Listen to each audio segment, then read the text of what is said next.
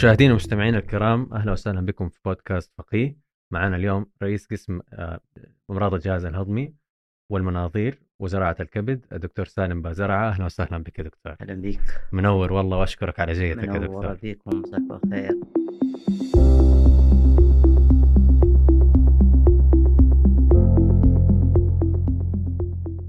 إحنا عشان نديك فكرة بسيطة عن البرنامج إحنا هنتكلم ندردش عن أمور كثيرة. أولها حياتك آه، بدايتك آه، حياتك آه، العلمية والعملية وحنبدا بالمرحلة ال- الدراسية الابتدائية فين كانت يا دكتور؟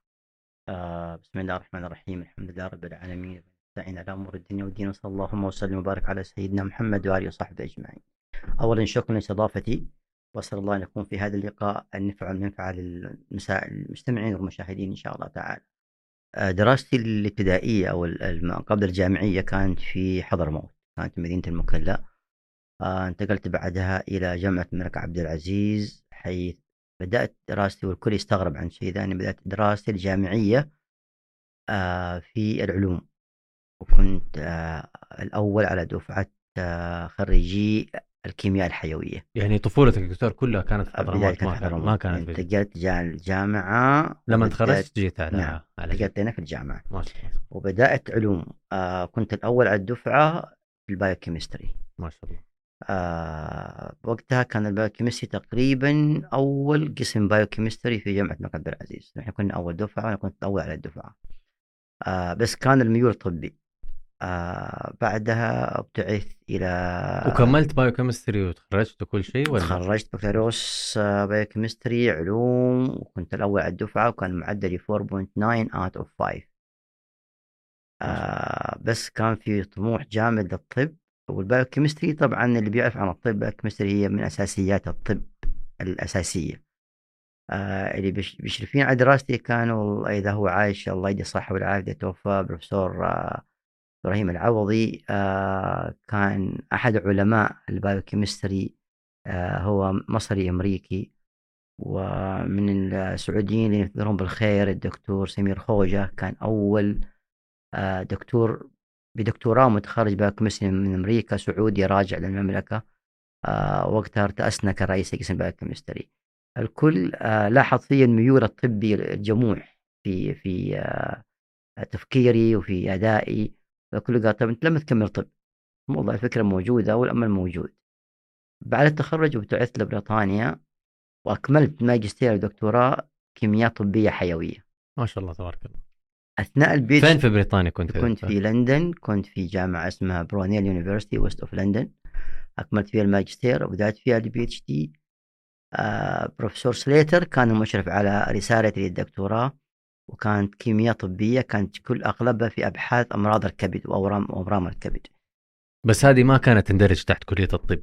آه كانت علوم طبية. كانت علوم طبية إيه برضه كانت school of medical science بروفيسور سليتر كان آه هو أساسا طبيب وعالم في نفس الوقت. فبرضه لاحظ إنه أنا عندي ميول طبية جموحه فقال لي طيب أنت تبغى تكمل طب أول شيء لسه صغيره على ال PhD وزي very young comparing بالناس اللي بياخذوا دكتوراه في السن. في سني كان يمكن بالنسبة لي كنت أصغر واحد حاخذ PhD من كم كان سنك؟ بريطانيا. دكتور؟ أحسبها. أنا جلست في البكالوريوس ثلاث سنوات فقط لأنه كان نظام الساعات في الملك عبد العزيز فكان فيك تخلص الب- البكالوريوس من ثلاث لخمس سنوات. أنا خلصت في ثلاث سنوات. أخذت classes في البكالوريوس. الصيف أيوه و... بالضبط. و- وبت- وابتعدت مباشره ما اشتغلت. خلصت يعني أخذت البكالور كان حفله التخرج حقتنا الامير ماجد رحمة الله عليه كرمنا وما بعدها بشهرين أنا في بريطانيا. وبدأت ماجستير ودكتوراه وخلصت ال PhD أيضا في ثلاث سنوات يعني في ست سنوات جامعية أنا PhD holder فبروفيسور قال لي listen here أنا حسألك حاجة كده آه تثمر فيك اللي درسته كله. أنا ححاول أسعى لك إنك تخش طب وتكمل على مشوارك هذا إنك تصير طبيب. و... وأنت في الكبد أبدعت ما شاء الله في رسالتك ومجالك طيب فيك إنك تفيد أكثر لو انت طبيب وعندك ال background ال scientific كله هذا ما شاء الله. قلت له حاضر ما عندي أي مشكلة بالعكس أنا طموحي كذا ووصلت مع الجهات المعنية عن ابتعاثي وكان من الناس شخصيات اللي أحب الإنسان يذكرهم بكل خير. معالي آه الشيخ الدكتور أستاذ أحمد زكي يماني. آه وزير البترول. المغفرة والرحمة الله نعم. كان. من الناس اللي بيتابعوا آه نشاطي العلمي أول بأول من الناس اللي أعطوني دعم معنوي ومالي ونفسي وكل شيء وكان يقول آه جس انطلق وما ما همك شيء آه من الناس اللي وجهوني أيضا وأحب أذكرهم بالخير نسأل الله من الصحة والعافية طول العمر والعطا ورضاه الأستاذ الدكتور آه أسامة شبكشي وزير الصحة السابق. نعم وزير الصحة ومستشار الملك سابقا. وقتها كان دكتور أسامة لما تخلصنا علوم كان دكتور أسامة يدوب صار عميد كلية الطب. وكنت في حيرة من أمري مخلص علوم دكتور إيش رأيك؟ أنا أروح أشتغل في المختبرات ولا أروح أنطلق أكمل؟ عندي تشانس إني أكمل برا. قال أنت ولا تفكر في أي شيء أنت تروح تكمل. حتى لما جات آه في بريطانيا لما جاء البروفيسور وجاب لي القبول للطب وقال لي فيك تكمل طب. برضه كنت يعني خلاص أنا أخذت ماجستير وأخذت دكتوراه. وش راح أسوي بالطب من, جديد؟ فلكن طموحي أبغى أبغى أكون طبيب. فرجعت للدكتور أسامة مشبكشي البروفيسور أسامة مشبكشي وسألته هذا اللي صاير معايا وأنا خلصت. والجامعة المكتب عزيز عارضين علي أرجع عندهم ك... كمعيد كمساعد في العلوم. قال لي ولا تفكر أنت تروح تكمل طبك وترجع. لسه بدري عليك. طالما الطموح عندك وفرصة قدامك. سكوب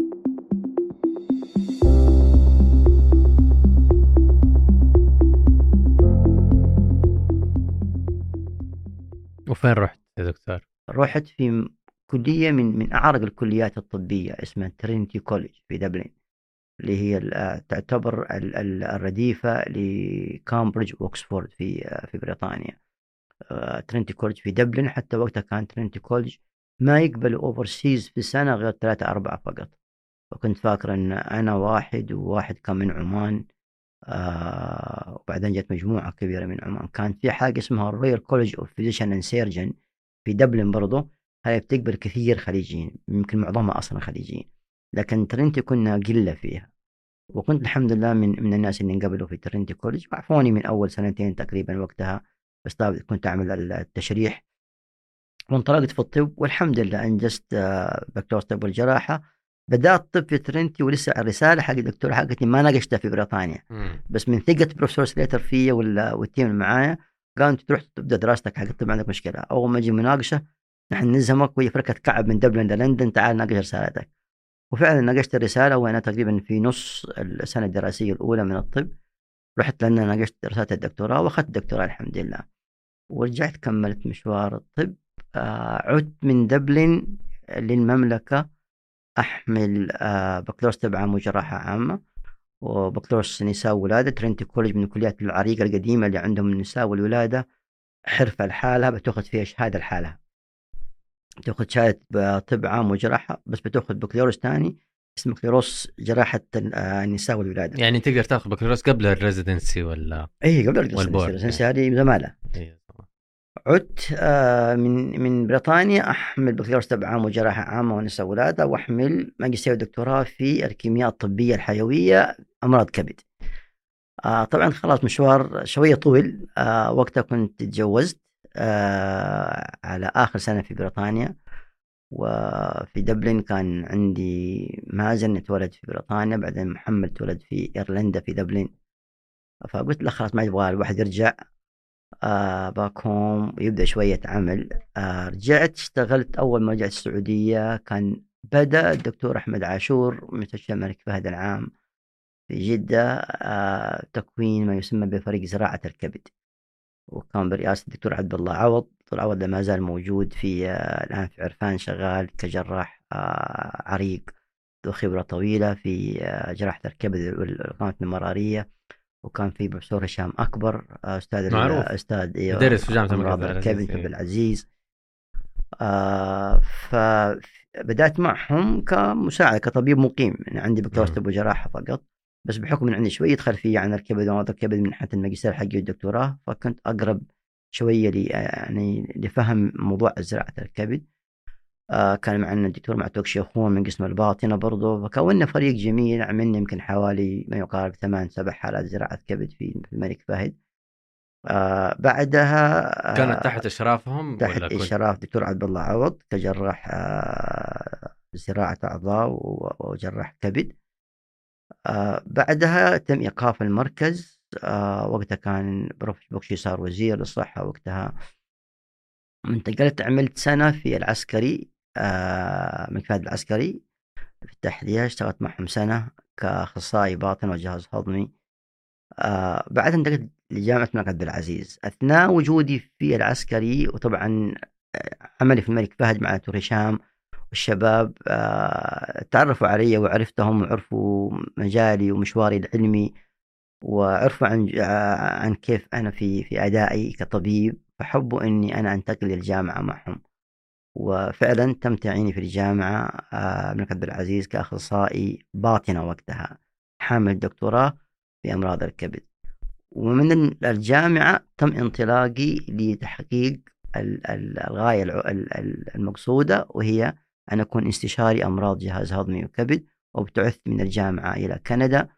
وفي كندا حضرت آه، زمالة أمراض باطنة وزمالة جهاز هضمي. وزمالة آه، مناظير الجهاز الهضمي المتقدمة أو العلاجية. هذه في هاليفاكس؟ هذه في هاليفاكس حضرت بكالوري... آه، زمالة ال- آه، الباطنة وزمالة الجهاز الهضمي العامة والكبد. ثم انتقلت على مونتريال وعملت زمالة المناظير العلاجية التدخلية. وأثناء وجودي في هاليفاكس ما شاء الله كم زمالة عملت بالضبط. ثلاث ثلاث زمالات. حوالي ثلاث ما زمالات. وعملت ماجستير في آه، في هاليفاكس. كنت مسؤول عن ممثل الأطباء السعوديين في منطقة نوفاسكوشيا في كندا. آه، كندا عبارة عن مناطق ومن الحقيقة الثقافية من اهتمامها بال- بالشعب السعودي والمبتعثين السعوديين. بتعين في كل منطقة ممثل للأطباء. لأن أكثر المبتعثين كانوا من السعودية كلنا أكثرنا كنا أطباء. مم. في ق- قلة في الم- في مجال العلوم مجال ال- الهندسة ومجال الإدارة لكن الأكثرية كانوا أطباء فكان بيبعث بيعين ممثل للأطباء السعوديين. فأنا كنت ممثل أطباء السعوديين على مدى يمكن أربع سنوات في هاليفاكس نوفا سكوشيا. منها كنا بواجبنا عن تمثيل المملكة وتعريف الناس هناك إيش هي المملكة وإيش تاريخنا وإيش الدولة بتعمل يعني من الأشياء اللي الإنسان فخور بها ما أعتقد في أي بلد في العالم ده بيستثمر في أبنائه زي ما المملكة بتستثمر في أبنائها. ولكن الكل بيرى الآن قد إيه ال- الاستثمار ده والبذرة دي قد إيه الآن أنبتت وأثمرت وأصبح الحصاد جدا كبير أصبح اليوم الطبيب السعودي يضرب به المثل في كل مكان في الدنيا. صحيح. آه، ما أظني في أحد عنده عنده رأي ثاني في مستوى الطبيب السعودي أيا كان سواء كان في المملكة أو كان خارج المملكة في كل مكان الحمد لله أبدعنا. وهذا سبب الدعم السخي من من من الدولة بقيادة خالد محمد الشريفين والبطانة الصالحة اللي من اللي حواليه اللي فعلا ربنا ألهمهم أن الاستثمار ده حيأتي حيؤتي في يوم من الأيام ثماره بقوة إن شاء الله والحمد لله أتى ذلك. آه انتقلت لمونتريال عملت الزمالة في المناظير التدخلية وأثناء وجودي في في هاليفاكس ال point كانت إنه كان في حاجة بيسمونها medical education فكان بيسوون آه، ماجستير medical education كنت تقريبا أنا دكتور عمرو الحبشي اللي هو كان وقت قريب كان مدير المستشفى الجامعي. كنا كنا في في ال- في المجموعة هذه في هاليفاكس. فكلنا آه، أخذنا الماجستير ال medical education أو مجموعة كبيرة مننا تقريبا. وبعدها كممثل أطباء السعوديين أصرينا على الملحقية أن تعتمد لكل الشباب الأطباء خاصة الجامعيين منهم إنهم they should أن يخشوا ويأخذوا الماجستير medical education عشان لما يعود يعود بخبرة كلينيكية وتعليمي وخبرة تعليمية يكون هو حيكون معلم في الأخير في الجامعة. وفعلا آه، مجموعة كبيرة مننا أخذوا الماجستير. آه، بعد مونتريال عدت على المملكة العربية السعودية. آه، طبعا جامعة الملك عبد العزيز وعينت كأستاذ مساعد. وبدأت مشواري العلمي في الجهاز الهضمي والمناظير. كأي آه، أستاذ جامعة لابد له من دور في المجتمع يقوم به وهو العمل في القطاع الخاص كاستشارات أستاذ جامعة. بدأت استشاراتي مع رجل فاضل أسأل الله له المغفرة والرحمة دكتور عبد الرحمن بخش. عبد الرحمن كان برضو من الناس اللي اشتغلت معهم. يعني كنت آه، آه، في المستشفى عندهم في مستشفى بخ نعم. قبل. عبد الرحمن اشتغلت معه حتى قبل لا أبتعث لكندا. اشتغلت معه على على خفيف كن كان لي برضو يمكن من الأشياء اللي ما ذكرتها الأطباء المتحدون كانوا وقتها في زخمة الأطباء المتحدون لما كان في زخمها وكان كل الأساتذة الجامعيين في الطب المتحدون أيام الدكتور فؤاد عزب رحمة الله عليه. الله آه كنا أنشأنا مع أستاذ فاضل اسمه تيمور إسماعيل كان دوبه تيمور برضه راجع من أمريكا باين ودرس إدارة آه طب أو آه مستشفيات أو أو مستشفيات أو حاجة زي كذا بدأنا أول برنامج رعاية طبية المنزلية. وكان هذا في الصحف و documented إنه كان أول برنامج بدأناه أنا وتيمور في الأطباء المتحدون. كبرنامج رعايه طبيه منزليه مع إنه مو تخصصي بس بحكم إني درست طب في إيرلندا وإيرلندا من أك... بريطانيا وإيرلندا يمكن من أك... أول الديار الأوروبية اللي آه، عندهم موضوع ال home care والرعاية الطبية المنزلية جدا كان في قمته وقتها ويحبوه فتعرضت لل home care والرعاية المنزلية أثناء دراستي للطب في ايرلندا حلو. فكنت آه، أرى انه حاجة مفيدة للناس خاصة الناس المسنين اللي عندهم أمراض مزمنة آه، وفعلا بدأنا برنامج جدا قوي طب المتحدون كرعاية طبية منزلية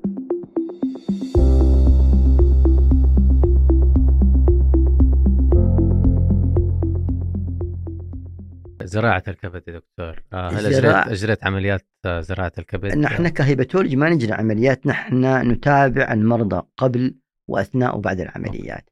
يعني آه، ممكن نرأس برنامج زراعة الكبد بحكم نحن هيبا اسمنا hepatologist أو استشاري أمراض كبد. نحن من من يقول أن المريض يستحق زراعة أو ما يستحق زراعة.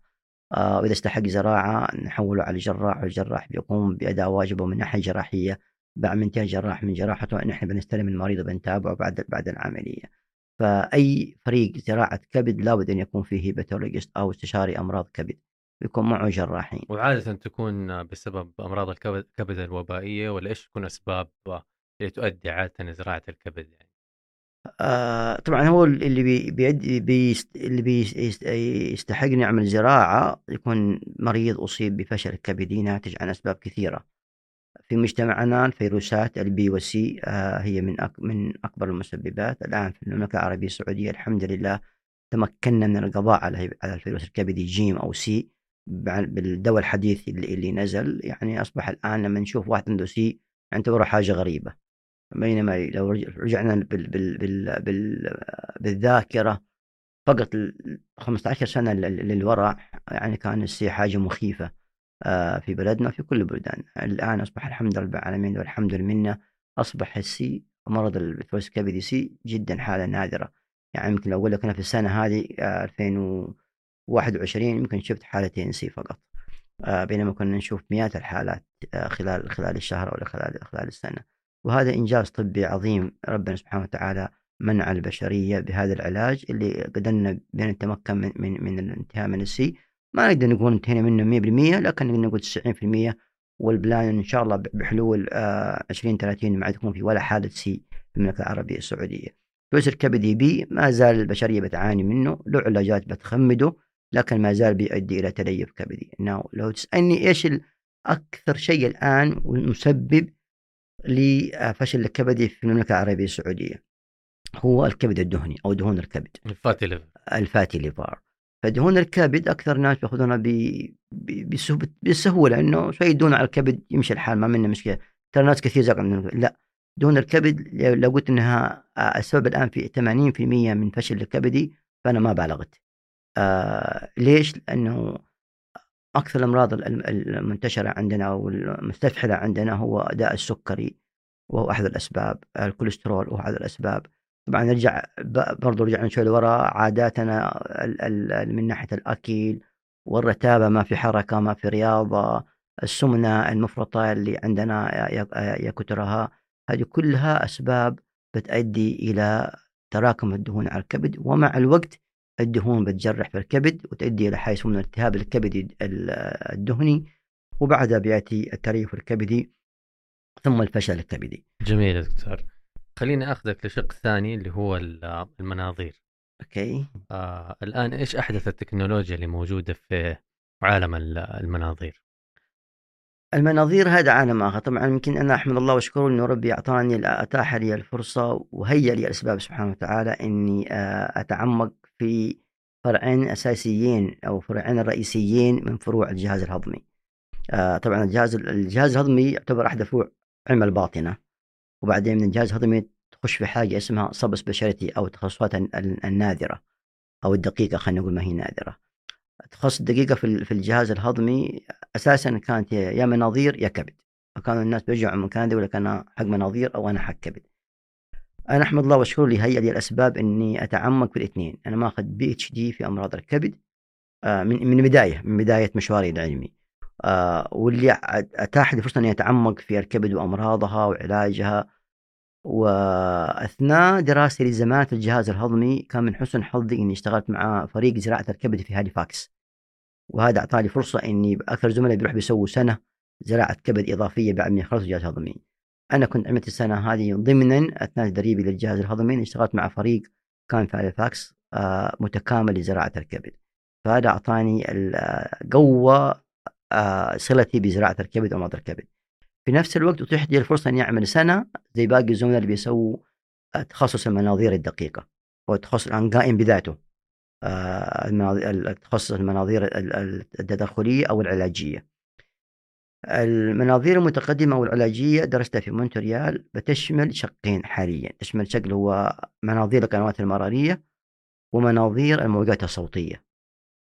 طبعا إذا أنت درست تخصص مناظير متقدمة أو علاجية أو تدخلية فأنت فتحت لنفسك الباب كامل بمصراعيه أنك تخش في كل آه، تطورات المناظير وعلاج المناظير. تخصص مناظير الجهاز الهضمي الآن من تخصصات يسمونها hot spot really يعني آه، جدا it's آه، innovation وراء innovation تقدم وتقدم وإنجازات وراء إنجازات صعب إنك تحصرها حتى أصبحت. يعني آه لدرجة انه يمكن إخواننا الجراحين بدوا ما بنقول إنهم يخافوا منا بس يغيروا مننا شوية. لأنه أصبح الآن اللي متخصص جهاز هضمي وعنده ملكة في المناظير آه أصبح كأنه جراح. آه أنا أقول أنا أصبحت أسميها الجراحة الداخلية. الجراح بيشق من من الخارج نحن بنشق من الداخل. آه ما في أي مجال أصبح الآن في في الجراحة أو في آه، الداخلية إلا والمناظير بتسوي. عدها معك حبة بحبة. آه، بدأت بدأت المناظير التقدمية أو التدخليه أو العلاجية سميها بأي مسمى بدأت إنه لما يكون في لحمية في القولون. شخص عمل منظار وعنده لحمية في القولون كان في السابق عنده لحمية وقف منظارك يروح للجراحة بيشيل حده القولون اللي فيها اللحمية دي. أو بعدها بيكتشفوا إذا كانت لحمية حميدة ولا خبيثة ولا إيش بعدها. آه، أول خطوة كانت المناظير إنه لا اللحمية ممكن نشيلها بالمنظار في أقل من خمس دقائق okay؟ بعد كده صارت في لحميات لا في لحميات أكبر ولحميات أعمق. طيب اللحمية لو شلتها قد يكون فيها صله مثلا بالجدار العضلي؟ للقولون أو حتى للمعدة. طيب كيف تبي تشيلها وأنت ما أنت عارف اين واصلة؟ كان الأول استعانه بالأشعة المقطعية والأشعة المغناطيسية إلى الأشعة قلنا لا والله يبدو إنه ما في اتصال بين بين وبين العضلة الخارجية للجدار القولون أو المعدة. فيك تشيلها تحاول؟ والمريض كده أنت أنقذته من جراحة عملية جراحية واستئصال جزء من قولونه. الآن أصبح في حاجة اسمها ال endoscopic ultrasonography واللي لله الحمد منا والشكر الجزيل للدكتور مازن فقيه وللإدارة في مستشفى د. سليمان فقيه. إن إحنا أدخلنا هذا الجهاز الآن لمستشفى آه، د. سليمان فقيه ويعتبر إنه آه، ثورة طبية وعلمية آه، منظاريتية حديثة. الآن تخش بالمنظار ده بتشوف الكتلة هذه أو اللحمية هذه جذورها فين وفين واصلة وبتقرر في وقتها في ذيك اللحظة تقرر هل ممكن استئصالها بالمنظار أو لا يمكن؟ إذا ممكن استئصالها تستأصلها وأنت مرتاح من غير أي مضاعفات. حتى السرطانات ممكن تستأصلها بالمنظار بعض السرطانات. إذا كان السرطان أثبت إنه سرطان خبيث خلاص متحور وخبيث لا يفضل انه يستأصل الجزء كله انه هذه بتبقى خلايا بتمشي في الاوعيه الدمويه وتخاف من انتشارها فلا بد الجراح يستأصل جزء من القولون قبل وبعد مكان الورم. لكن هي في بداية تحورها ما تسمى بال adenoma ولا بال early dysplasia ولا حتى high grade dysplasia لا نحن نستأصلها بالمنظار ونوفر على على المريض آه، عملية جراحية ما لها داعي. آه، اللحميات الحميدة بكل أنواعها بتستأصل. آه، المريء في شيء يسمى Barrett's esophagus الآن بيعالج بالمنظار بنحاول نتفادى عملية جراحية للمريء كبيرة جدا ومؤلمة للمريض وعواقبها قد تكون غير غير غير حميدة. آه هذا جزء بالنسبة يسمونه ال luminal endoscopy. آه برضه في في المنظار الموجات الصوتية كان في السابق مريض جاء مثلا عنده انسداد في القنوات المرارية أو عنده ورم في البنكرياس. آه ورم في البنكرياس أو عنده ورم في الغدة اللمفاوية اللي حول الكبد أو حول البنكرياس. كان ال ال ال الطريقة الروتينية أو التقليدية إنه حق الأشعة بيحاول بالأشعة بيخش بإبرة يروح يمين يمنى ويسرى لأن يوصل مكان الكتلة هذه أو الغدة هذه. وبياخذ منها خزعة وهذا فيه مخاطر ممكن آه، في السكة يضرب له عدمه أو يضرب له آه، معاه أو شيء. واحيانا يقولوا لا والله ما نقدر نسوي إنها بعيدة جدا عن عن نوصلها بالإبرة من خارج الجسم. الآن بمنظار القنوات الصوتية بكل أريحية بتخش من جوا المعدة بتوصل للبنكرياس هو جار المعدة من أسفلها بتجي حواليه. بتعدي من بتشوف مكان الورم فين بتخش بإبرة وبتأخذ بكل دقة عينة كل خلال خمس عشر دقائق تعطيك نتيجة إذا كان الورم هذا حميد ولا خبيث ومن ثم بتساعد زميلك الجراح في إيش نوع العملية اللي يقدر يسويها للمريض هذا فهذه اللي بسميها ثورة في علم المناظير هو المنظار الموجات الصوتية واللي أصبحنا الآن الحمد لله والشكر له موجود معنا في مستشفى سليمان فقيه. آه قبل أسبوع أو أسبوعين عملنا ما يسمى بتفريغ آه كيس مائي حول البنكرياس.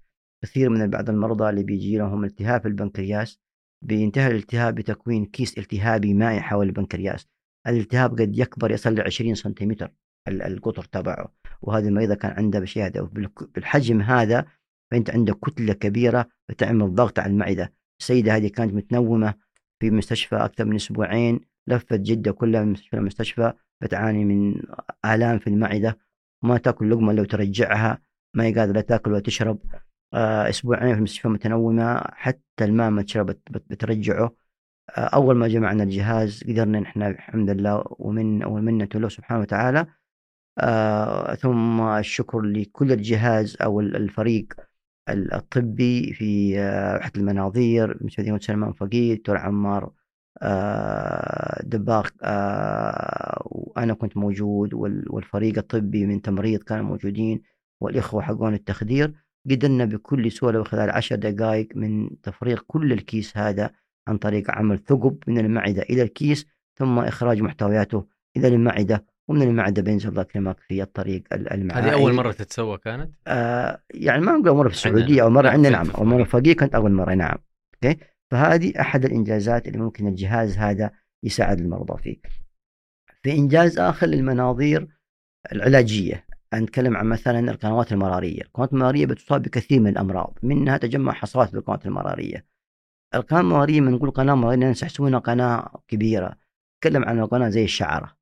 والشعرة بيعدي فيها سائل عصارة صفراوي سائل نظيف صافي بينقط نقط في الإمعاء عن طريق فتحة صغيرة تسمى ال ampulla of Vater عشان العصارة تساعد في هضم الدهون. بتصاب القناة هذه أحيانا بتكل بتترسب الدهون فيها وتجمع حصوات بداخلها. الحصوات بتعمل انسداد. لما تعمل انسداد بتعمل ارتجاع للصفراء في الجسم ويبان على المريض العياء والصفار وأحيانا يكون في التهابات من القناة اسمها التهابات رجعية في الكبد. آه منظار ال ERCP أو المنظار الارتجاعي للقنوات المرارية موجود في في فقيه من من سنين الحمد لله أنا أنا التحقت بفقيه آه بعد ما سبت بخش تقريبا في يمكن 2008 2009 آه كان دكتور مازن الله يجزاه خير آه استقطبني إلى فقيه. وعبد الرحمن الله يرحمه كان على قيد الحياة. واعتذرت منه إنه الإمكانيات في فقيه وقتها كانت تلائم كفاءاتي ومهاراتي وشهاداتي بينما لو بدي أجيب الكفاءات هذه في بخش تكون مكلفة جدا على المستشفى. فكان عبد الرحمن مهني بإني أنتقل يا ابني المكان اللي فيه تنفع فيه الناس أكثر وكان مازن بكل أريحية وصدر رحب استقبلني الله يجزاه خير ومن وقته وأنا مع فقيه إلى يومنا هذا. فالقنوات المارية بالمجمع في أحيانا تكون حصوات جدا كبيرة يكون صعب استخراجها بالمنظار التقليدي. الآن في تكنولوجيا ال SpyGlass okay أو يسمونه الجاسوس الضوئي. فهذا عبارة عن منظار جدا جدا رفيع بيخش وسط المنظار حقت القناة المارية إلى وسط القناة إلى وسط الكبد. بيخش قناة قناة وسط الكبد. فين تلاقي الحصوة؟ عن طريق الهيدروليك التيار المائي أو عن طريق الليزر بتكسرها ويتم استئصالها بكل نجاح. آخر حاجة في المناظير اللي آه أيضا صيحة أصبحت الآن المناظير ممكن نستخدمها في جرا- بعض العمليات عمليات السمنة. الجراحين بيسوون ما يسمى بقص المعدة. نحن بنسوي بكرمشه المعدة من الداخل. نفس ال concept بس عن طريق المنظار من غير عملية أو أي شق جراحي. عندهم ارتجاع مريئي. ارتجاع المريئي بعض الجراحين بيسوون عملية تقليدية قديمة اسمها fundoplication بيشدوا رأس المعدة. الآن بالمنظار نقدر نعمل شد الصمام من غير أي عملية جراحية من غير أي قطع. البالونات وصيحتها جدا لها سنين طويلة ماشية وبتساعد في إنقاص الوزن. فأصبح كل جراحة أو عملية جراحية أساسية أصبح الآن تقريبا لها البديل عن طريق المنظار وبدون أي جرا- جراحة خارجية. ممتاز ممتاز جميل. والله يا دكتور كانت حلقة دسمة ومليئة. أنا الصراحة شخصيا استفدت مرة كثير. آه وأشكرك على جيتك. الحقيقة أتحفتنا ونورتنا يا دكتور. الشكر لكم جميعا وشكرا لمن استضافنا وشكرا لدكتور مازن فقيه والمتفتي وسلم فقيه بصفة عامة. ونسأل الله تعالى أن يجعل فينا وفي علمنا وإمكانياتنا النفع والشفاء لعباده وخلقه بإذن الله. شكرا لك يا دكتور. السلام عليكم ورحمة الله وبركاته.